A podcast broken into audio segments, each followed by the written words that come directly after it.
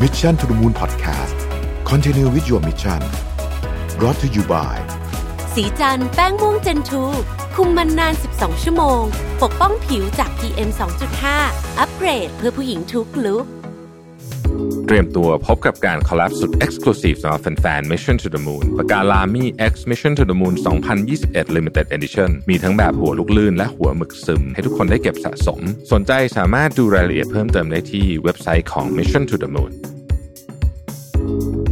สวัสดีครับยินดีต้อนรับเข้าสู่ Mission to the Moon Podcast นะครับคุณอยู่กับประวิทยานุสาหะครับ เราพอจะได้ข่าวกันมาแล้วเนอะว่าจะมีการปรับวิธีการคิด นะครับ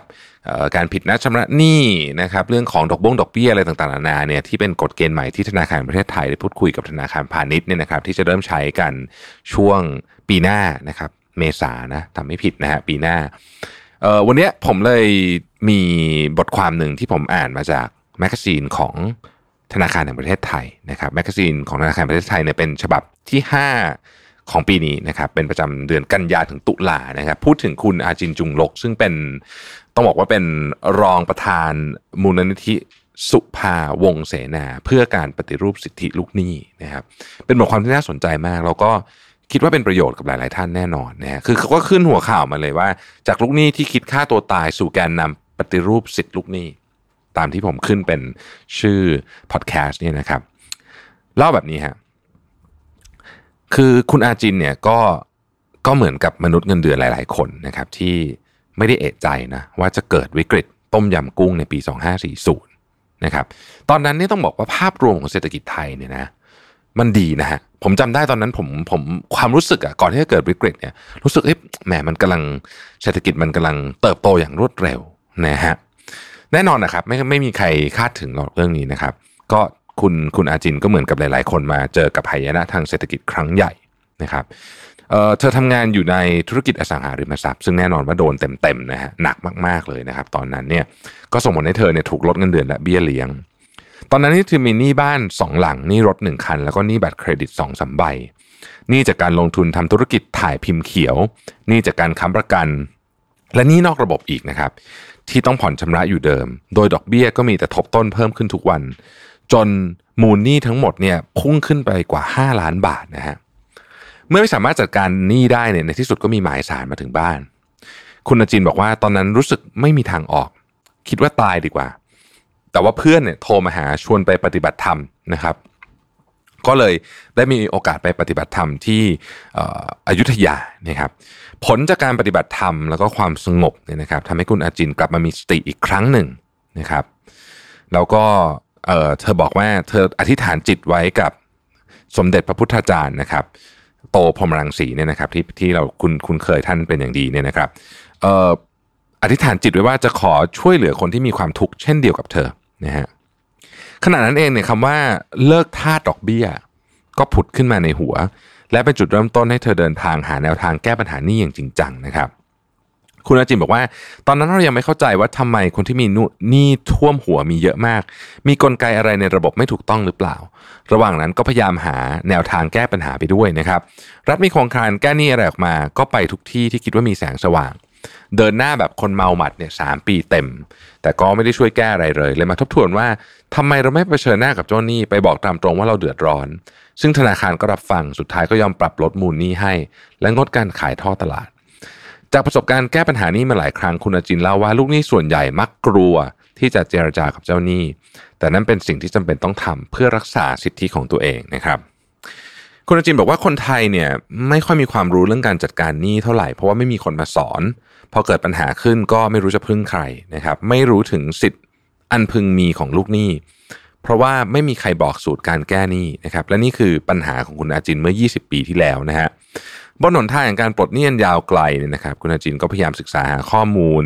สอบถามผู้รู้เกี่ยวกับประเด็นนี้ทั้งเรื่องกฎหมายนะครับ เรื่องการบริหารจัดการเงินนะครับ แล้วก็ลองผิดลองถูกอะไรสารพัดเลยเนี่ยนะฮะจนตกผลึกออกมาเป็นหลักสูตรการจัดการเงินและการจัดการหนี้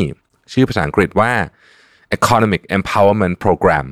แล้วก็นวัตกรรมการแก้หนี้แบบที่ไม่ต้องกู้เพิ่มนะครับ ซึ่งเธอมั่นใจว่าเป็นการแก้หนี้ที่ยั่งยืน ปัญหาหนี้สินเนี่ยมันมีอยู่ทุกที่ทุกชุมชนนะฮะและเมืองไทยไม่มีหมอแก้หนี้มีแต่หมอการเงินนะเมื่อเกิดวิกฤตหนี้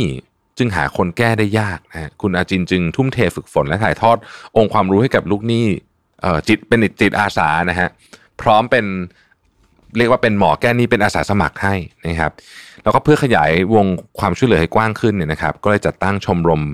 ปฏิรูปสิทธิลูกหนี้ขึ้นในปี 2552 นะครับเพื่อเป็นที่พึ่งพิงด้านความรู้ และด้านกำลังใจด้วยนะครับให้กับลูกหนี้ พร้อมกับรณรงค์ให้เกิดการแก้ไขกฎระเบียบที่ไม่เป็นธรรมเพื่อการช่วยเหลือลูกหนี้ในระยะยาว ต่อมาในปี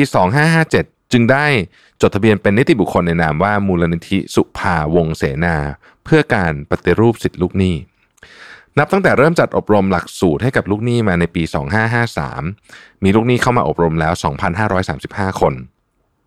และมีลูกหนี้ที่ผ่านการอบรม แล้วก็เป็นอาสาสมัครหมอแก้หนี้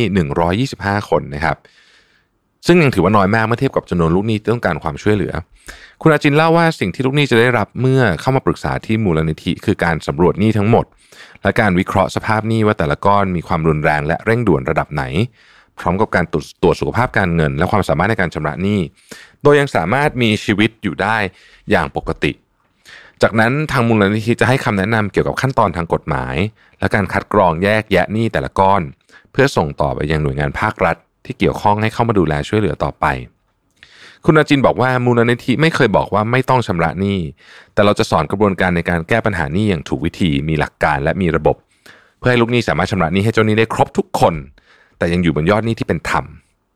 ซึ่งแปลว่าต้องมีการเจรจาประนอมหนี้หาจุดที่ลูกหนี้และเจ้าหนี้ยอมรับได้ นอกจากนี้ยังสอนให้ลูกหนี้รู้จักชนะใจชนะหนี้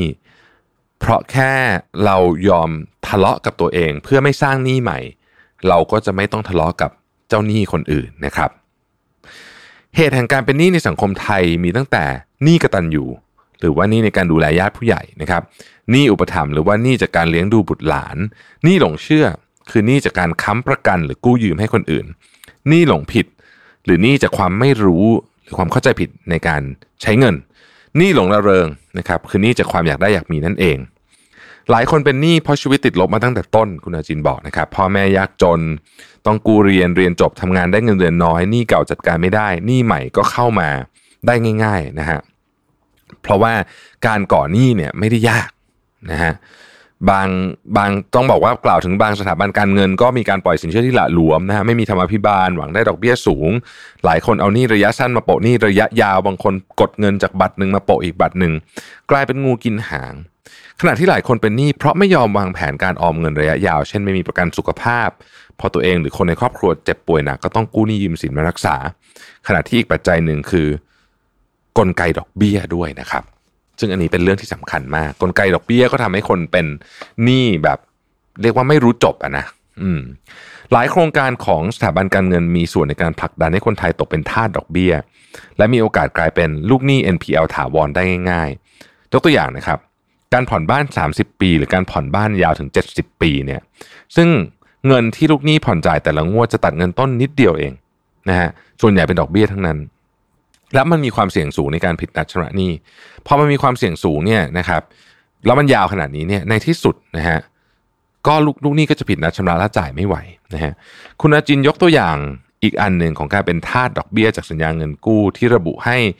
การผิดนัดงวดใดงวดหนึ่ง ถือเป็นการผิดนัดทุกงวดซึ่งอันนี้แหละที่ถูกแก้นะฮะทำให้ลูกหนี้ต้องจ่ายดอกเบี้ยผิดนัดชำระจากฐานเงินต้นคงค้างทั้งหมดนะฮะจนเมื่อไม่นานมานี้ธนาคารแห่งประเทศไทยได้ ปรับปรุงแนวทางนี้ให้เป็นธรรมขึ้น โดยให้สถาบันการเงินคิดดอกเบี้ยผิดนัดชำระหนี้จากฐานเงินต้น ในงวดที่มีการผิดนัดชำระจริงเท่านั้น นี่เป็นเรื่องสำคัญมากนี่คือสาสาระสำคัญทั้งหมดในการปฏิรูปไอ้เรื่องเรื่องการผิดนัดชำระเนี่ยนะครับ เพราะว่าแทนที่จะไปคิดจากจากดอกเบี้ยเออจากฐานเงินต้นคงค้างทั้งหมดซึ่งจริงๆมันไม่แฟร์เลยนะ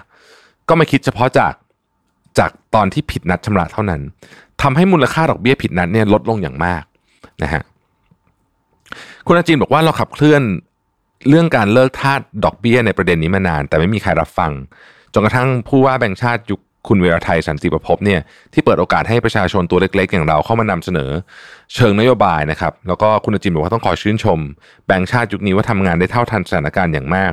โดยเฉพาะมาตรการช่วยเหลือลูกหนี้ในช่วงโควิด 19นะฮะไม่ว่าจะเป็นคลินิกแก้หนี้ ทางด่วนแก้หนี้ การพักชำระหนี้ การลดดอกเบี้ย รวมถึงการรวมหนี้หลายประเภทนะครับที่เรียกว่า debt consolidation ด้วยนะครับ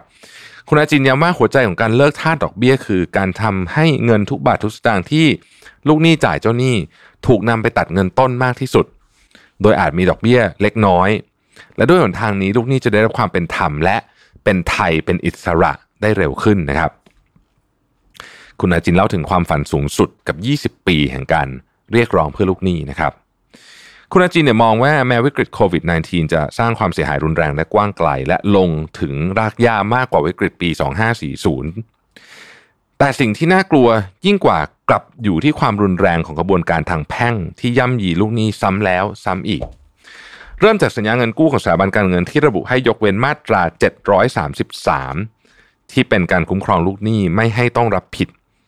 หากการขายทรัพย์ที่นำมาประกันไม่พอชำระหนี้ แต่ในสัญญากลับระบุให้เจ้าหนี้สามารถยึดทรัพย์สินอื่นของลูกหนี้ได้จนกว่าจะชำระหนี้เสร็จสิ้นแก่เจ้าหนี้ ต่อจากนั้นเป็นกระบวนการขายทอดตลาด เริ่มจากการที่ธนาคารใช้ราคาตลาดในการประเมินวงเงินสินเชื่อให้กับลูกหนี้ แต่กรมบังคับคดีกลับใช้ราคาประเมินของกรมที่ดินมาเป็นราคาขายทอดตลาด จึงไม่น่าแปลกใจถ้าลูกหนี้จะหมดตัวไปแล้ว แต่ยังจ่ายหนี้ไม่ครบ เพราะมีโอกาสที่มูลหนี้คงค้างหลังรวมดอกเบี้ย ปรับ ผิดนัดชำระจะสูงกว่าทรัพย์สินขายทอดตลาดที่ถูกกดราคาจากกฎหมาย นอกจากนี้กฎหมายใหม่ยังย่ำยีลูกหนี้ด้วยการไม่ให้สิทธิลูกหนี้ในการคัดค้านราคาและให้ลูกหนี้ เวลาลูกหนี้เพียง 5 วันก่อนขายทอดตลาดในการหาเงินมาซื้อคืนนะครับ การที่กรมบังคับคดีเร่งขายทรัพย์ทำให้ลูกหนี้แทบไม่มีโอกาสหาเงินมาซื้อ สินทรัพย์ของตัวเองคืนได้ทัน ซึ่งทรัพย์นั้นอาจเป็นบ้านหลังสุดท้ายหรือว่าที่ดินแปลงสุดท้าย สำหรับเขาก็ได้นะครับ นี่คือสิ่งที่คุณอาจินเล่าให้เราฟังนะครับ คุณอาจินยังบอกว่าอีกเรื่องหนึ่งที่กฎหมายต้องบอกว่าเป็นเป็นเป็นกรอบมาจากกฎหมายล้มละลายนะที่มากำหนดมูลหนี้ฟ้องล้มละลายไว้เพียงหนึ่งล้านบาทขึ้นไปนะฮะซึ่งคุณอาจินเล่าว่ามูลนิธิเรียกร้องให้ปรับขึ้นมาตลอด เมื่อบวกกับระยะเวลาบังคับคดีที่ยาวถึง 10 ปีกับอีก 30 วัน ซึ่งจริง ๆ แค่ลูกหนี้มีมูลหนี้คงค้างเพียง 5 0 0แสนบาท ถูกดอกเบี้ยปรับร้อยละ 15 ต่อปี เพียงแค่ 5 ปี ลูกหนี้ก็มีโอกาสถูกฟ้องล้มละลายได้แล้วนะครับ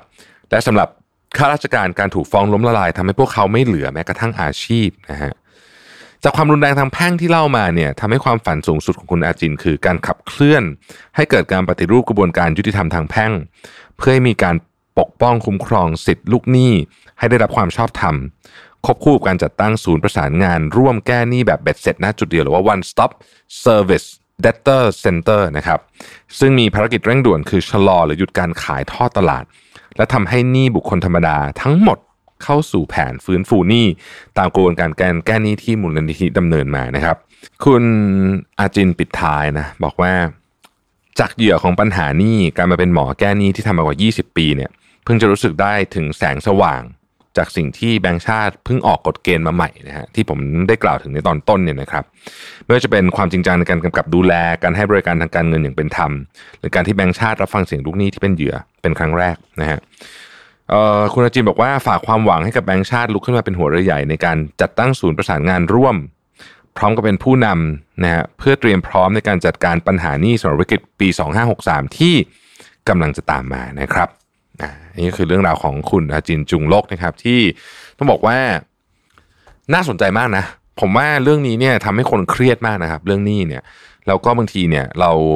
พันพลาดผิดไปเนี่ยนะครับ แล้วมันคิดวิธีแก้ไม่ออกมันยากอะเรื่องนี้มันมีเรื่องของกฎหมายเรื่องของอะไรเข้ามาเกี่ยวข้องเนี่ย ไปปรึกษาที่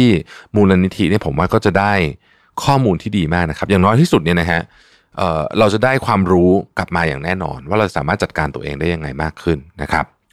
สำหรับวันนี้ขอบคุณที่ติดตาม Mission to the Moon Podcast นะครับ เราพบกันใหม่วันพรุ่งนี้ สวัสดีครับ Mission to the Moon Podcast Continue with your mission Presented by สีจันแป้งม่วงเจนทู